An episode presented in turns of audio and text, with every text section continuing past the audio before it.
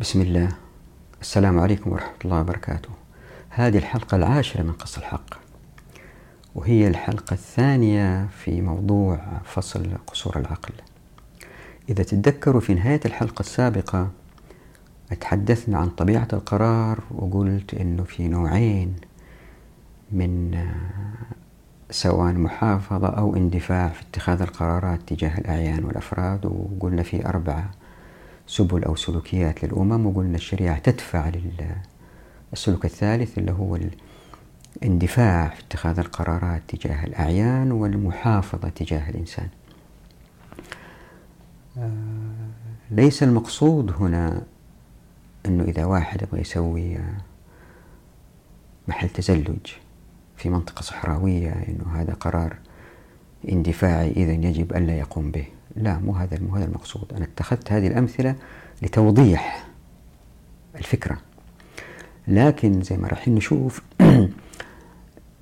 أنه لأن الحقوق هي التي تشكل الحضارات أتت الشريعة بأن لا نجاسف أبدا ونندفع في آه، تغييرها بعقولنا. فيجب أن نكون محافظين في اتخاذ القرارات المتصلة بالحقوق ملتزمين بالشريعة. لكن في نفس الوقت مندفعين تجاه الأعيان تجاه الأفكار الجديدة تجاه المشاريع الجديدة وما إلى ذلك. هذا توضيح مهم. توضيح آخر اللي ساير في الفترة هذه كمثال على استخدام العقل. مع النص في شخص اشتهر في اليوتيوب وفي القنوات الفضائية بيستخدم عقله مع النص في القرآن وأحيانا مع السنة وبيجيب آراء يعني غريبة عجيبة مثل عدم وجوب الحجاب وما إلى ذلك. وأنا لا أريد ذكر اسمه حتى لا أخش في مجابهة. واضطر للإجابة والأخذ والرد وأخرج عن موضوع الكتاب. أريد أن أبقى في محور الكتاب لذلك أتلافى ذكر الأسماء. اللي صار أنه لأنه ما عندنا والله أعلم قواعد أو مبادئ كيف نستخدم عقولنا مع النص. ظهرت هذه الإشكالية مع هذا الشخص. بعقله بيستخدم آه، تفكيره في قراءة النصوص. زي ما الإسلام زي ما قلت المرة الفائتة أعطانا مباحات ومحظورات في استخدام اليد, اليد البصر نفس الشيء العقل. عشان نعرف ما هو مسموح لنا وما هو ممنوع علينا عند استخدام العقل في قراءة النصوص الشرعية لابد نرجع القرآن والسنة عشان نستنبط إيش المسموح وإيش الممنوع. إذا تتذكروا في أول فيديو قلت العلاقات ثلاث أنواع علاقة الإنسان بربه علاقة الإنسان بالإنسان علاقة الإنسان بالدولة. اللي صاير إنه هذا الأخ اللي بي يقول بعقله ويأتي بأشياء غريبة عجيبة إنه برغم ذل الأمة وضعفها بيركز على علاقة الإنسان بربه. فهذه الآراء والأفكار تركز على علاقة الإنسان بربه وعلاقة الإنسان بالإنسان. هو وغيره كثير ناسين علاقة الإنسان بالدولة. يعني هذه الدول مثلا أمريكا إلا المرأة تتعرف فيها كما تريد بيضربون ليل نهار في سوريا وأفغانستان والعراق وليبيا و... وإحنا أذلاء. بدل ما يركزوا الآن على علاقة الإنسان بالدولة اللي هو سبب التخلف وسبب الضعف والوهن لأن الشعوب سلبت. حقوقها في اتخاذ القرار وبالتالي ظهر الفقر والجهل وأمة ضعيفة. بدل ما ركزوا على هذا الجانب ركزوا على تلك الجوانب ليشغلوا الناس أكثر. طيب السؤال هنا لماذا الفقهاء الأوائل لم يركزوا كثير على هذا الجانب اللي هو علاقة الإنسان بالدولة؟ السبب أنه الدولة العباسية الأموية الدول هذه كانت دول قوية ذات سيادة ما حد يفرض عليها سياسة الخارج. وكانت الشعوب مقارنة بشعوب الدول الأخرى في العالم متمكنة وعزيزة. فبالتالي لم يحتاجوا للنظر لهذا الجانب بينما إحنا نحتاج. يعني الله سبحانه وتعالى يعطينا شريعة وقرآن يضيعنا 1400 سنة عشان يجي هذا يوضح لنا هي. أنا ضربت هذا الشخص كمثال عشان أبين لكم خطورة استخدام العقل زي ما نبغى مع النص. في اتهام كبير للمسلمين أنه عقليتهم تقليدية يقلدوا لا إبداعية. في كتاب حلو للشيخ الدكتور محمد علي الجوزو عن مفهوم العقل والقلب في القرآن والسنة المطهرة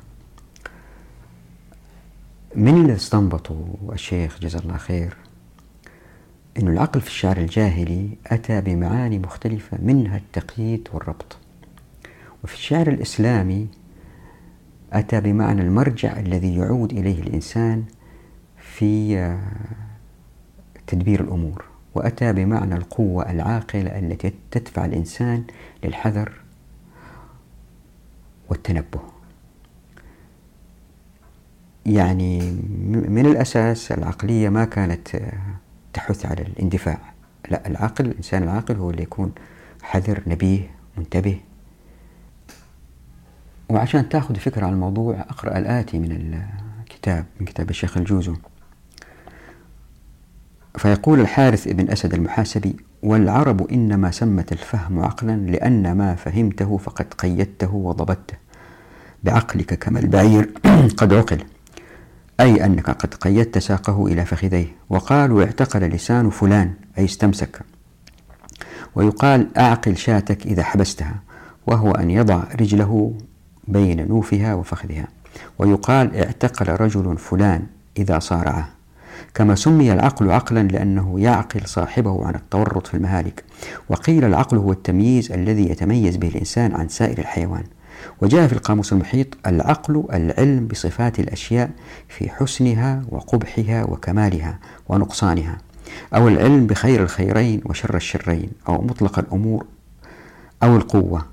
بها يكون التمييز بين القبح والحسن.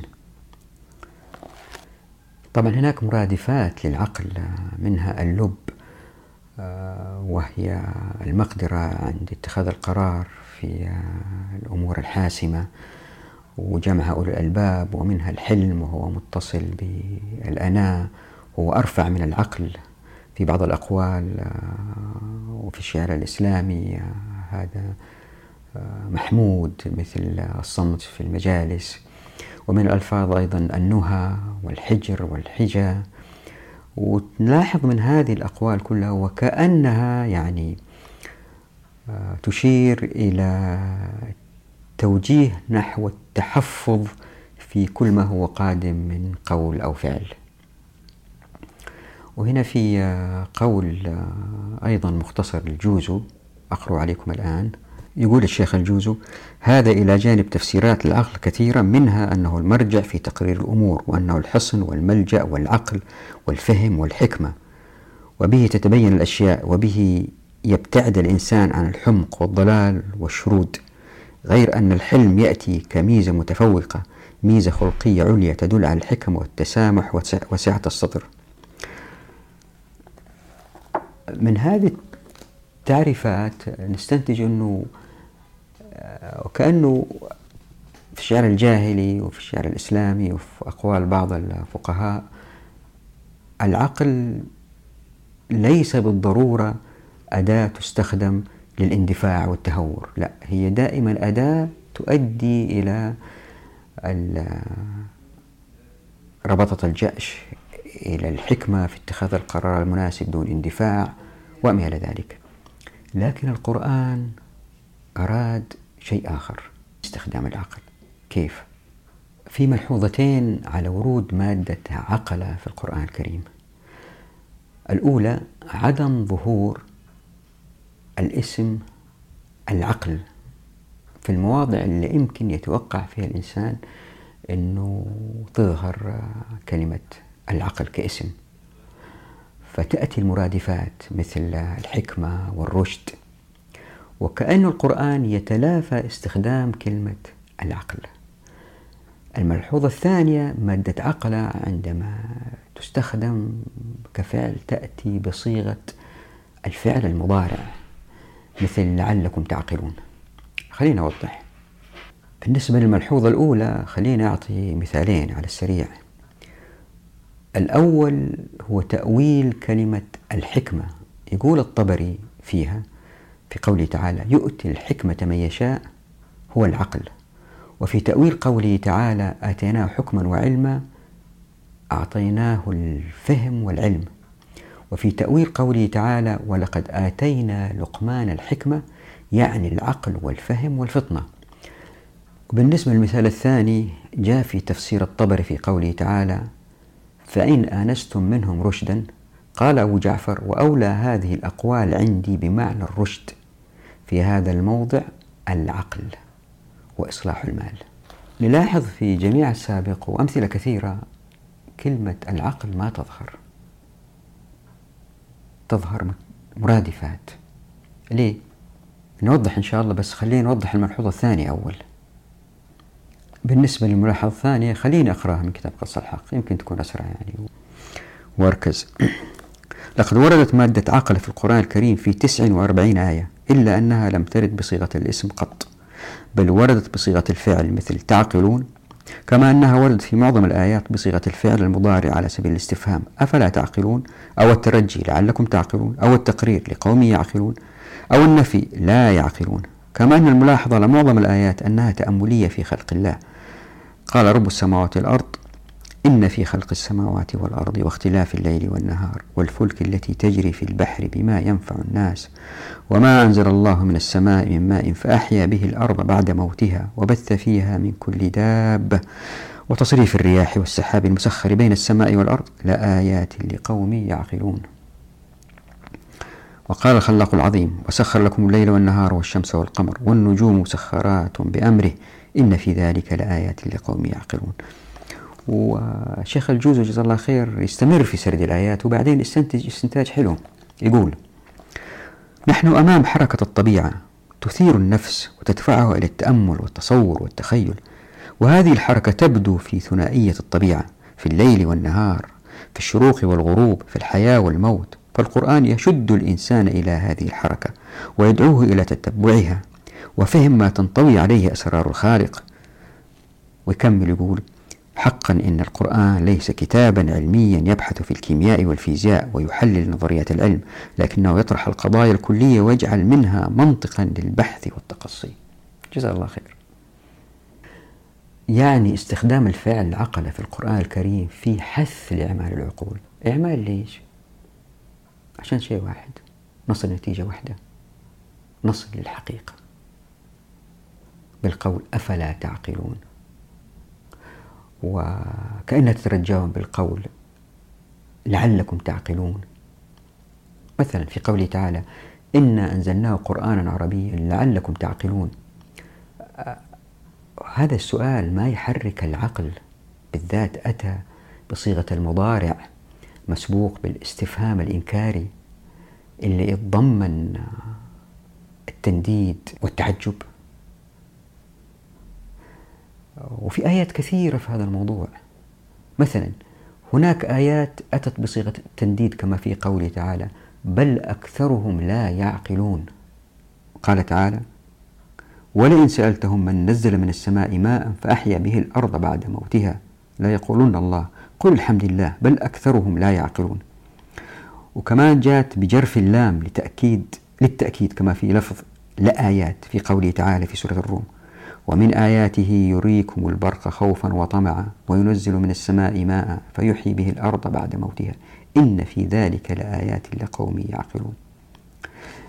بمثل هذه الآيات الشيخ الجوز يصل إلى نتيجة حلوة ويقول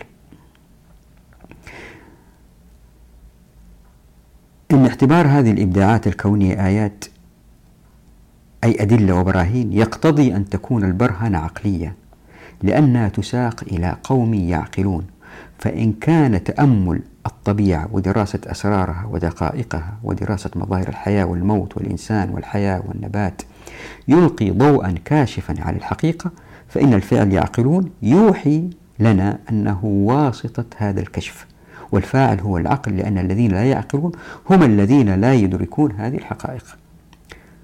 فالعقل هنا هو أداة الفعل يعقل ودوره هو تتبع الظواهر وإدراك الحقائق التي تربط بينها واستنباط الحقائق.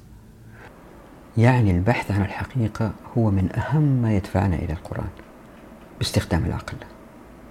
حتى في الآيات اللي يتحدث عن تطور الجنين وآيات كثيرة. ناخذ هذه الآية مثلا.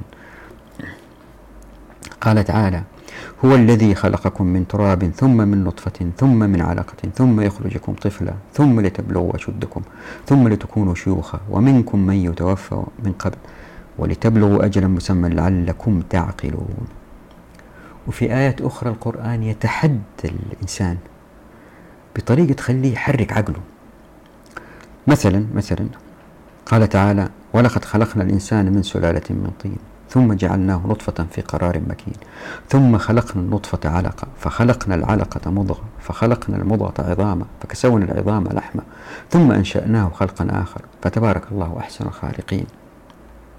إذا واحد رجع لجميع الآيات العلمية الإعجازية يحصلها تحث على إعمال العقل لتقصي نواميس الكون للوصول للحقيقة بأن الله هو الخالق الخلاق البارئ المصور البديع البارئ. فالعقل أداة للوصول للحقيقة. وهذا مهم. وهذا الاستنتاج ينطبق أيضا على القص القرآني. القص القرآني من أهدافه توعية الناس إلى استخدام عقولهم للبحث عن الحقيقة وليس الانسياق وراء ما ورثوه من الآباء والأجداد. يجب الثورة على ما ورثوه من الآباء والأجداد إذا كانت خزعبلات. مثلا قال تعالى وإذا قيل لهم اتبعوا ما أنزل الله قالوا بل نتبع ما ألفينا عليه آباءنا. أولو كان آباؤهم لا يعقلون شيئا ولا يهتدون. يعني القرآن الكريم بحث البشر على الثور على الجهل بتحريك العقل. حتى إذا كان هذا في خروج على الآباء والأجداد. وأفضل مثال على على كذا قصة إبراهيم عليه السلام. قصة تنبذ التقليد. قال تعالى مثلا إذ قال لأبيه وقومه ما هذه التماثيل التي أنتم لها عاكفون؟ قالوا وجدنا آباءنا لها عابدين. قال لقد كنتم أنتم وآباؤكم في ضلال مبين. وتستمر الآيات. ألين؟ تأتي إلى قوله تعالى قال أفتعبدون من دون الله ما لا ينفعكم شيئا ولا يضركم؟ أف لكم ولما تعبدون من دون الله أفلا تعقلون؟ هذه قصة فيها نبذ للتقليد اللي يؤدي للتبعية وإلغاء الاختيار للإنسان اللي الله فطره سبحانه وتعالى عليها. من هذه الآيات وآيات كثيرة نصل إلى قناعة أنه العقل كما يدلنا القرآن له مهمة واضحة ألا وهي تقصي الحقيقة. إعمال العقل لتقصي الحقيقة. لعلنا نصل إلى الحقيقة إن شاء الله بإذن الله. واللي أكد هذا الاستنتاج أكثر ربط العقل بالحواس. مثلا في قوله تعالى ومثل الذين كفروا كمثل الذي ينعق بما لا يسمع إلا دعاء ونداء صم بكم عمي فهم لا يعقلون. القرآن آه، أخذ موقف واضح هنا برفض الجهل بسبب قفل منافذه الحسية فإن كانت الفاء سببية فهي تفسر معنى صم بكم عمي بأنه غلق لمنافذ المعرفة وهذا هو الجهل. اللي تم تشبيهه بالدواب كما في قوله تعالى إن شر الدواب عند الله الصم البكم الذين لا يعقلون. فالحيوان يسمع ويرى لكن ما يفقه. فما قيمة الحواس إن لم يحرك العقل في البحث عن الحقيقة؟ مثلا في قوله تعالى أم تحسبوا أن أكثرهم يسمعون أو يعقلون؟ إنهم إلا كالأنعام بل هم أضلوا سبيلا. يعني القرآن يصف إلا ما يبحثوا عن الحقيقة بأعمال عقولهم كأنهم موتى. وكان الفرق بين الحياة والموت هو تحريك العقل بتشغيل الحواس. كما في قوله تعالى فإنك لا تسمع الموتى ولا تسمع الصم الدعاء إذا ولوا مدبرين واللي أكد هذا المعنى هو ظهور أهمية تحريك العقل من خلال الحواس في نعي الكفار لأنفسهم بأنهم يتحسروا يوم القيامة زي في قوله تعالى وقالوا لو كنا نسمع أو نعقل ما كنا في أصحاب السعير يعني أهمية الحواس هي في ارتباطها بالعقل. الحواس أدوات التأمل اللي توصل للحقيقة اللي يستنبطها العقل كما في قوله تعالى وفي أنفسكم أفلا تبصرون؟ وفي قوله تعالى قل انظروا ماذا في السماوات والأرض؟ وفي قوله تعالى أولم يروا أنا نسوق الماء إلى الأرض الجرز فنخرج به زرعا تأكل منه أنعامهم وأنفسهم؟ أفلا يبصرون؟ وفي لفظ آخر يجمع النظر والتأمل وهو التفكر كما في قوله تعالى الذين يذكرون الله قياما وقعودا وعلى جنوبهم ويتفكرون في خلق السماوات والأرض. ربنا ما خلقت هذا باطلا سبحانك فقنا عذاب النار. وفي قوله تعالى أولم يتفكروا في أنفسهم ما خلق الله السماوات والأرض وبينهما إلا بالحق وأجل مسمى وإن كثيرا من الناس بلقاء ربهم لكافرون. وفي آيات كثيرة على النوم. والنحل والمودة بين الأزواج. ومن هذه الأمثلة من إبداعات الله الحقة كلها تدفع الفرد المفروض للتفكر لوصول الحقيقة. ومن الآيات التي تتصل بالبحث عن الحقيقة أيضا بأعمال العقل الآيات التي تمدح أولي الألباب كما في قوله تعالى ألم تر أن الله أنزل من السماء ماء فسلكه ينابيع في الأرض ثم يخرج به زرعا مختلفا ألوانه ثم يهيج فتراه مصفرا ثم يجعله حطاما. إن في ذلك لذكرى لأولي الألباب. الله سبحانه وتعالى بيمدحهم لأنهم يتفكروا وفي قوله تعالى هو الذي أنزل عليك الكتاب منه آيات محكمات هن أم الكتاب وأخرى متشابهات. فأما الذين في قلوبهم زيغ فيتبعون ما تشابه منه ابتغاء الفتنة وابتغاء تأويله. وما يعلم تأويله إلا الله. والراسخون في العلم يقولون آمنا به كل من عند ربنا وما يذكر إلا أولو الألباب. طيب مين هم أولو الألباب؟ مين هم دول؟ هم القانتون اللي تفكروا ليل نهار للوصول الحقيقة. بأعمال عقولهم طبعا. قال تعالى أمن هو قانت آناء الليل ساجدا وقائما يحذر الآخرة ويرجو رحمة ربه. قل هل يستوي الذين يعلمون والذين لا يعلمون؟ إنما يتذكر الألباب. فقوله إنما هنا هي للحصر على أن التذكر هو صفة من أيقن فأصبح من الراسخين في العلم. لذلك هو من أولي الألباب. يعني جميع هذه التأملات والتفكرات باستخدام الحواس تؤدي إلى حقيقة واحدة تجسدها الآية في قوله تعالى. سنريهم آياتنا في الآفاق وفي أنفسهم حتى يتبين لهم أنه الحق. يعني باستخدامنا عقولنا وحواسنا نحاول نصل إلى الحقيقة وهي الحق. وهذا استنتاج مهم. ليش؟ بس قبل التوضيح ليش أو لماذا يمكن أي واحد يسأل وينتقد ويقول يعني إيش الجديد يا جميل؟ يعني ما هو دكتور مصطفى محمود الله يرحمه مثلا عمل سلسلة من المحاضرات والأفلام العلمية لتقصي الحقيقة لإثبات وجود الله. فهذا شيء معروف. أقول لا الشيخ الجوزي جزاه الله خير وضع في مكان واحد وغيره كمان. الأدلة من القرآن التي تشير لدور العقل الأهم ألا وهو تقصي الحقيقة البحث عن الحقيقة الوصول للحقيقة. الآن إذا اقتنعنا أنه الشريعة بما فيها مقصوصة الحقوق أتت من الله سبحانه وتعالى عالم الغيب والشهادة السميع البصير وهذه صفات الذي يرى المستقبل ويستطيع أن يخطط لنا للمستقبل لأنه يسمع ويبصر. وما حد غيره يستطيع فعل ذلك. إن اقتنعنا بهذا الكلام اللي بيصير أنه عندما نستخدم العقل مع هذه الحقيقة اللي هي مخصوصة الحقوق ما نحاول نغيرها نحترمها نحاول نفهمها. زي ما بنبحث في الكون نحاول نفهم الكون باستخدام العقل نحاول نفهم الشريعة باستخدام العقل بس ما نغير الشريعة.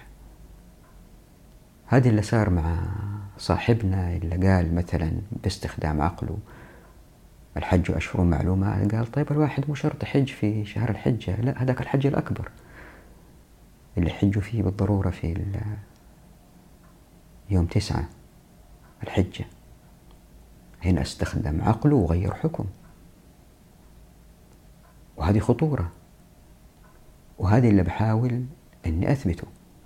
طيب يمكن واحد يقول بس إيش المشكلة إذا كان استخدمنا العقل مع, مع مثل هذه الأحكام لتغييرها؟ أقول أنه بنوجد منظومة حقوق جديدة تسحبنا للتلوث والفساد. في العالم المتقدم وتسحبنا إلى التخلف في العالم الإسلامي العربي. هنا في خطورة باستخدام العقل.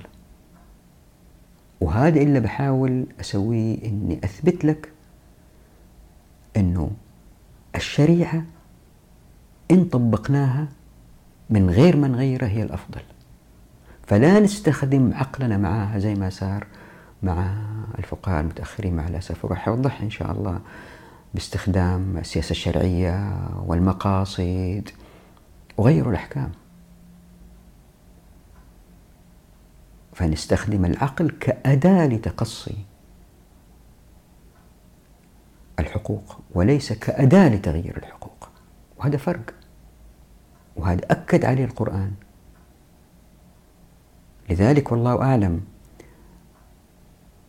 العقل لم يأتي كاسم في القرآن لأنه حتى يأتي كاسم في القرآن يجب أن يكون مكتمل.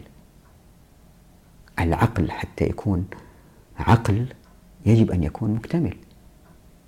وهذا ما هو موجود عند البشر. مثلا إذا كان الدولة تبغى تقترض أموال بالربا من بنك لعمل طريق وفوائد مستقبلية. هنا يصير اختلاف. نقترض أو لا نقترض؟ بالعقل نختلف. فالعقل إذن ناقص وليس مكتمل. مش ناقص أيضا.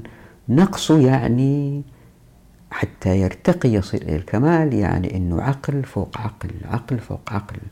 لذلك أتى بصيغة المضارع لأنه يستخدم وفي كل مرة نقترب من الحقيقة. فالعقلانية مستويات. فعقل البشري قاصر لأنهم يختلفوا. بينما الحقيقة ما حد يختلف عليها. وهذا توضيح مهم. أرجو الالتفات له. عشان أثبت هذا الكلام خلينا ننظر لبعض الأحاديث النبوية اللي تثبت أن العقل متفاوت وليس مكتمل. من الملاحظ في الأحاديث أنها تشير بوضوح إلى عدم اكتمال العقل فالعقل شيء آه، يمكن قسمته يمكن تضعيفه في آه، صحيح البخاري في باب اسمه باب من رد أمر السفيه والضعيف العقل وإن لم يكن حجر عليه الإمام. وفي حديث في المستدرك على الصحيحين الحجامة تزيد في العقل وتزيد في الحفظ. مثل هذه الأحاديث تشير بوضوح أن العقل متفاوت. طيب يمكن تقول طيب هذا شيء معروف الكل يعرف هذا الكلام. أقول حتى أثبت أن العقل قاصر. وكان هذا المفهوم واضح للسلف. ولأنه كان واضح ما أتجروا أبدا أنهم يرتقوا بالعقل لمساءلة النص أو تحدي النص زي ما هو ساير الآن. كان هذا العرف المقبول عند الفقهاء أنه العقل ناقص. آه وحطيت في الكتاب أمثلة كثيرة من أقوالهم. مثلا جاء في كتاب الزهد لابن المبارك لكل شيء آفة تفسده فآفة العبادة الرياء وآفة الحلم الذل وآفة الحياء الضعف وآفة العلم النسيان وآفة العقل العجب بنفسه. الآن خلينا نحاول نربط بين العقل كأداة والحقيقة المطلقة واللي هي على العقل مهمة الوصول إلى هذه الحقيقة المطلقة. إذا قلنا العقل كأداة فهي بالتالي كالمنشار مثلا أداة ورح يتفاوتوا النجارين في استخدامها. يكون في نجار أشطر من نجار في استخدام المنشار. والعقل نفس الشيء. رح يتفاوتوا الناس في استخدامها. فإذا كانوا متفاوتين مع الحقيقة واقتنعنا أن الشريعة حقيقة لأنها أتت مكتملة من الله سبحانه وتعالى عندها لابد أن يخطئ العقل عندما نستخدمه مع هذه الحقيقة مع الشريعة. ليه؟ لأنه مهما كان الإنسان ماهر في استخدامها أقصد في استخدام العقل كأداة لابد أن يخطئ ليه؟ لأنه إذا كانت حقيقة مكتملة راح ينقصها. لأنه يحاول يصلحها. خليني أضرب مثال. آه مثال لكيف أنه إحنا نقترب من الحقيقة في آه في الظواهر.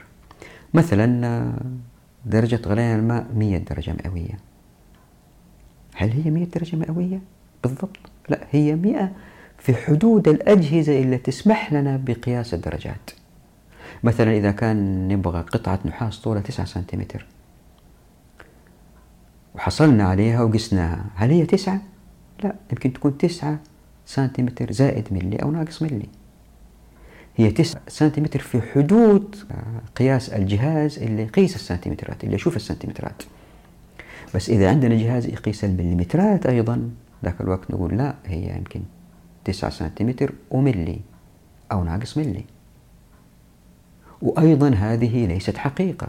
نحن نقترب من الحقيقة. ليه؟ لأنه قد تكون تسعة سنتيمتر وملي ونص أو ربع. وإحنا ما ندري لأنه ما عندنا جهاز يقيس الأجزاء من المليمترات وبكذا نقترب حتى وصلنا إلى جهاز يقيس النانومتر. وبرضو ما وصلنا الحقيقة. وهذه معروفة في علم الإبستمولوجي آه أنه الحقائق هي ليست حقائق هي نظريات إحنا نسجناها من أدمغتنا عشان نفهم الكون. فمثلا آه، نيوتن عندما وضع نظريته لقياس سرعة الأجسام ما حد فكر في قياس سرعة الضوء. يعني ما في حاجة اسمها عقل مكتمل. طب إذا ما في العقل المكتمل إيش هو العقل؟ في عقل كأداة يستخدم للاقتراب من الحقيقة وإذا كانت الحقيقة موجودة معطاة لنا ما نقدر نستخدم العقل لتغيير الحقيقة بس نقدر نستخدم العقل لفهم الحقيقة ملحوظة أخرى حتى يكون للعقل وجود وليس كأداة يجب أن يكون هذا العقل صحيح سليم مية في المية. طيب وإذا كان صحيح سليم لازم يكون واحد لأن الصحة ما تجتمع لوجهتين نظر مختلفتين. وإذا كان العقل الصحيح هو عقل واحد عقل مين؟ زيد ولا عبيد من الناس؟ هنا نقف. نصل إلى نتيجة أن العقل إن كان له وجود وليس أداة لابد أن يكون عند الله سبحانه وتعالى. واللي اختار لنفسه أسماء الإشارة إلى هذا مثل العليم الحكيم الواسع الخبير. بس اللي حاول أثبته الآن أنه العقل إن كان له وجود فهو الحق. كيف؟ إذا شغلنا العقل البشري في محاولة الوصول للحقيقة لابد أن نصل إلى حقيقة واحدة إن وصلنا وهي اللي عبر عنها القرآن بالحق. ندبر قوله تعالى أعوذ بالله من الشيطان الرجيم. سنريهم آياتنا في الآفاق وفي أنفسهم حتى يتبين لهم أنه الحق. طبعا هذه الحقيقة اللي هي الحق تنبثق منها حقائق أخرى ولأن هذه الحقائق من الله الحي القيوم وهي من عند العليم. العلي المتعال لابد وأن تأتينا كبشر بواسطة الرسل. لذلك ورد لفظ الحق في القرآن مرارا وتكرارا للتعبير عن الكمال في كل ما هو متصف أو متصل بالعقل. المكتمل وليس العقل البشري. خلينا نشوف الآيات هذه. قال تعالى ذلك بأن الله نزل الكتاب بالحق. وقال تعالى يا أيها الناس قد جاءكم الرسول بالحق من ربكم فآمنوا خيرا لكم. وإن تكفروا فإن لله ما في السماوات والأرض. وكان الله عليما حكيما. لاحظوا أنه المسألة نزول يعني الحق ينزل من الله سبحانه وتعالى. وقال تعالى نزل عليك الكتاب بالحق مصدقا لما بين يديه وقال تعالى الحق من ربك فلا تكونن من الممترين. وقال تعالى فأما الذين آمنوا فيعلمون أنه الحق من ربهم. وقال تعالى قل هل من شركائكم من يهدي إلى الحق؟ قل الله يهدي للحق. أفمن يهدي إلى الحق أحق أن يتبع؟ أما لا يهدي إلا يهدى؟ فما لكم كيف تحكمون؟ وقال تعالى أفمن يعلم أن ما أنزل إليك من ربك الحق كمن هو أعمى؟ إنما يتذكر الألباب. وقال تعالى وكذب به قومك وهو الحق قل لست عليكم بوكيل. وقال تعالى أفغير الله أبتغي حكما وهو الذي أنزل إليكم الكتاب مفصلا. والذين آتيناهم الكتاب يعلمون أنه منزل من ربك بالحق فلا تكونن من الممترين. وقال تعالى الله الذي أنزل الكتاب بالحق والميزان وما يدريك لعل الساعة قريب. وقال تعالى إنا أنزلنا عليك الكتاب للناس بالحق فمن اهتدى فلنفسه ومن ضل فإنما يضل عليها وما أنت عليهم بوكيل. وقال تعالى ويرى الذين أوتوا العلم الذي أنزل إليك من ربك هو الحق ويهدي إلى صراط العزيز الحميد. وطبعا في آيات كثيرة في هذا الموضوع. الملاحظ على الآية السابقة أنها دائما في الاتجاه في النزول من الله العلي, الأعلى المتعال. أما العقل البشري فهو يعمل في اتجاه المعاكس فهو تصاعدي باستمرار الوصول الحقيقة. لذلك أتت بصيغة المضارع أفلا تعقلون؟ لعلكم تعقلون. الاستثناء الوحيد هو قوله تعالى إنه فكر وقدر فقتل كيف قدر. طبعا معروف قصة هذه الآية أنه أحد زعماء قريش قرأ القرآن وفكر ووصل لنتيجة أنه هذا قول البشر فهو استكبر. فما استمر في استخدام عقله وصل لنتيجة وتوقف. فحرم نفسه من فرصة المواصلة للوصول للحقيقة. لذلك أتت بصيغة الماضي. التوقف عن الاستمرار في التفكير. ويمكن واحد يسأل يقول هذا التأويل للعقل ليش ما ينطبق أيضا كما في الصفات الأخرى لله سبحانه وتعالى؟ هو السميع البصير. يعني ليش ما نقول هو العقيل سبحانه وتعالى ولا هو الأعقل؟ الله سبحانه وتعالى ما أعطى نفسه هذا الاسم. الحكمة والله أعلم أنه السمع لما نقول زيد أسمع من عبيد ما يعني أنه عبيد ما يسمع. في تفاوت. نفس الشيء البصر نفس الشيء الرحمة. لكن العقل لأنه بصفة الاسم ما يكون مكتمل إلا إذا كان عند الله سبحانه وتعالى لأنه الحق فهو واحد. ما يصير نقول مثلا في حياة الدنيا نقول فلان أحق من فلان لكن في مسائل الشريعة ما نقدر نقول زيد أحق من عبيد في ملكية الدار لأنه إذا كان أعطينا الملكية لعبيد ظلمنا زيد. فإعطاء الملكية لعبيد شيء باطل.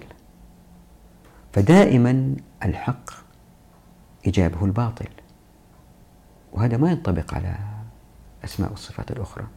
وهنا في ملحوظة لأن الكلام هذا ما ينطبق إلا على حقوق الآدميين. الحقوق التي أتت بها الشريعة مخصوص الحقوق ما ينطبق على الاجتهادات. مثلا في المسافة المطلوبة لقصر الصلاة يمكن يختلف الفقهاء. ما نقدر نقول آه، أنه هذا العالم أحق من هذا العالم وبالتالي آه، فتوى هذا العالم باطلة. لا في سعة. أنا بتحدث عن مخصوصة الحقوق. ونلاحظ أن الآيات تشير إلى تضاد بين الحق والباطل. مثلا وقال تعالى وقل جاء الحق وزهق الباطل إن الباطل كان زهوقا.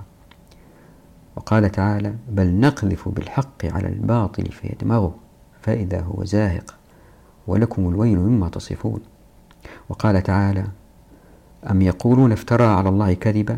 فإن يشاء الله يختم على قلبك ويمحو الله الباطل ويحق الحق بكلماته إنه عليم بذات الصدور. وقال تعالى يا أهل الكتاب لم تلبسون الحق بالباطل؟ تكتمون الحق وأنتم تعلمون. وقال تعالى ليحق الحق ويبطل الباطل ولو كره المجرمون. ومن جهة ثانية فإن صفة السمع مثلا تدل على أن الأصوات منتشرة ومشاعة وكل واحد ياخذ اللي يسمعه. لكن في الحقوق لا.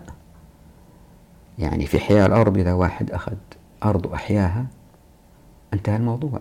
لذلك أتت آيات آه، وأحاديث الحقوق مكتملة. مثل آه، قول الرسول صلى الله عليه وسلم من أحيا أرضا فهي له. وفي نفس السياق في آيات لها دلائل تشير للاستنتاج السابق. ففي قوله تعالى والله يقضي بالحق والذين يدعون من دونه لا يقضون بشيء. إن الله هو السميع البصير. هنا في إشارة إلى أنه أي قضاء من عند غير الله لا بد أن يكون ضياعا من قوله لا يقضون بشيء. وفي قوله تعالى سأصرف عن آياتي الذين يتكبرون في الأرض بغير الحق. هنا في توضيح إلى أنه ترك الحق ما هو إلا تكبر سيؤدي بأصحابه إلى الضلال بالضرورة لأن الله سيصرفهم عن تدبر آياته. وفي قوله تعالى فلما أنجاهم إذا هم يبغون في الأرض بغير الحق. هنا في تأويل إلى أنه في عدم الأخذ بالحق بغي في الأرض. وفي قوله تعالى ذلكم بما كنتم تفرحون في الأرض بغير الحق وبما كنتم تمرحون. هنا مثال تهديدي لكل من لم يحكم بالحق وكأنه يفرح ويمرح في الأرض. الآن نقارن هذا بقوله تعالى فأما عاد فاستكبروا في الأرض بغير الحق وقالوا من أشد منا قوة؟ أولم يروا أن الله الذي خلقهم هو أشد منهم قوة وكانوا بآياتنا يجحدون؟ من المقارنة نلحظ أن العمل بغير الحق الذي أنزله الله هو استكبار وجحود لذلك يستحقون عليه العذاب. بدليل قوله تعالى ويوم يعرض الذين كفروا على النار أذهبتم طيباتكم في حياتكم الدنيا واستمتعتم بها فاليوم تجزون عذاب الهون بما كنتم تستكبرون في الأرض بغير الحق وبما كنتم تفسقون. وبدليل قوله تعالى إنما السبيل على الذين يظلمون الناس ويبقون في الأرض بغير الحق أولئك لهم عذاب أليم. هذه الآية الأخيرة فيها استنتاج إلى أن الحياة بغير الحق لابد أن تكون بغي سيؤدي إلى ظلم الناس. وهذا بالضبط اللي حدث في العلماء وراح أوضحها إن شاء الله بإذن الله بالتفصيل.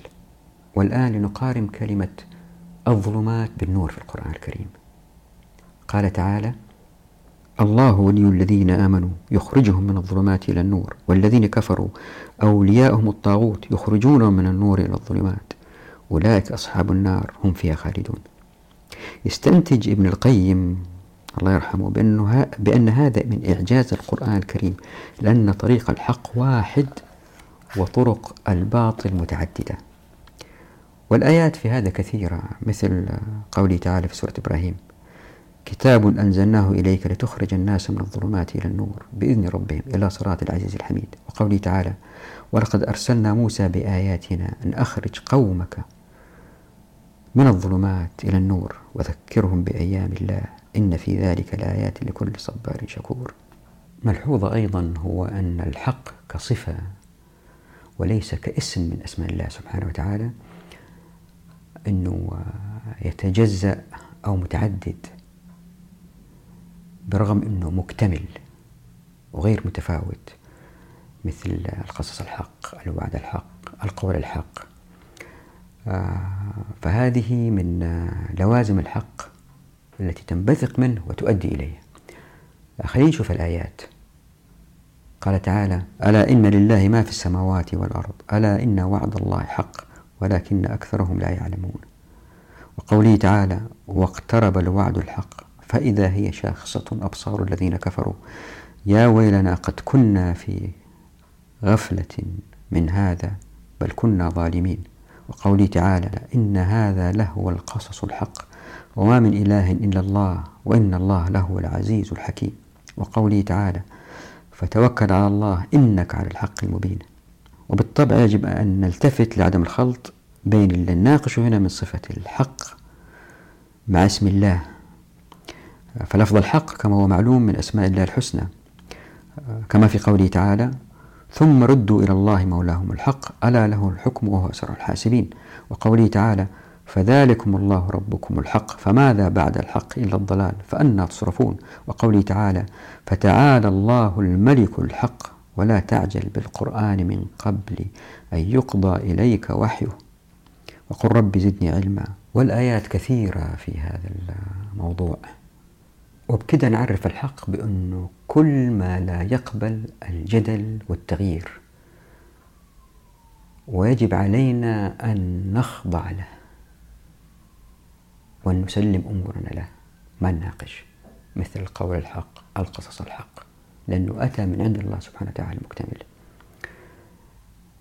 لذلك كان على المسلم أن يتصف بعقلية اندفاعية تجاه الأعيان اندفاعية تجاه كل شيء استفسر عن كل شيء يناقش كل شيء إلا الحق إلا أتى من الله سبحانه وتعالى. ومن ضمنها مقصود الحقوق. وهذه غريزة الله سبحانه وتعالى وضعها في الناس. الناس يحبوا يعرفوا يحبوا يناقشوا يحبوا يتعلموا. الأطفال مثلا آه، يكسروا الأشياء يرموا الأشياء. هم بيسووا تجارب عشان يتعلموا. فالسبيل الثالث اللي هو أمة محافظة في قراراتها تجاه الأفراد والمقصود هنا تجاه الأفراد في الحقوق لأنه أي علاقة بين اثنين هي في النهاية حقوق علاقة الإنسان بالدولة حقوق. أمة مندفعة تجاه كل شيء ما عدا الحق إلا أتى من الله سبحانه وتعالى.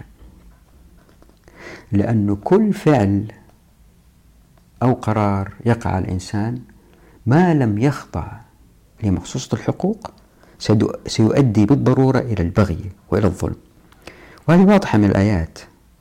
في قوله تعالى مثلا يا داود إنا جعلناك خليفة في الأرض فاحكم بين الناس بالحق ولا تتبع الهوى فيضلك عن سبيل الله. ومن قوله تعالى قل إنما حرم ربي الفواحش ما ظهر منها وما بطن والإثم والبغي بغير الحق. وقوله تعالى وأنزلنا إليك الكتاب بالحق مصدقا لما بين يديه من الكتاب ومهيمنا عليه.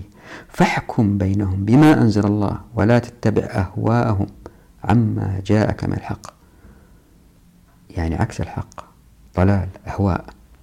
وقوله تعالى كان الناس أمة واحدة فبعث الله النبيين مبشرين ومنذرين وأنزل معهم الكتاب بالحق ليحكم بين الناس فيما اختلفوا فيه. وما اختلف فيه إلا الذين أوتوه من بعد ما جاءتهم البينات بغيا بينهم. فهدى الله الذين آمنوا لما اختلفوا فيه من الحق بإذنه. والله يهدي من يشاء إلى صراط مستقيم. وقوله تعالى ولا تقتلوا النفس التي حرم الله إلا بالحق. يعني السبيل الثالث لطبيعة القرار هو ما يدفع إليه الإسلام. يعني السبيل الثالث اللي هو إذعان تام لمخصوصة الحقوق زي ما شفنا في آيات الحكم بين الناس وحكم الأنبياء للأمم هذا يؤدي إلى أمة تنطلق في العطاء أمة عزيزة. وهذه اللي رايحين نبينها إن شاء الله بإذن الله. باقي لنا النظر للحق في السنة. في الفيديو القادم إن شاء الله نراكم على خير. والسلام. دعواتكم.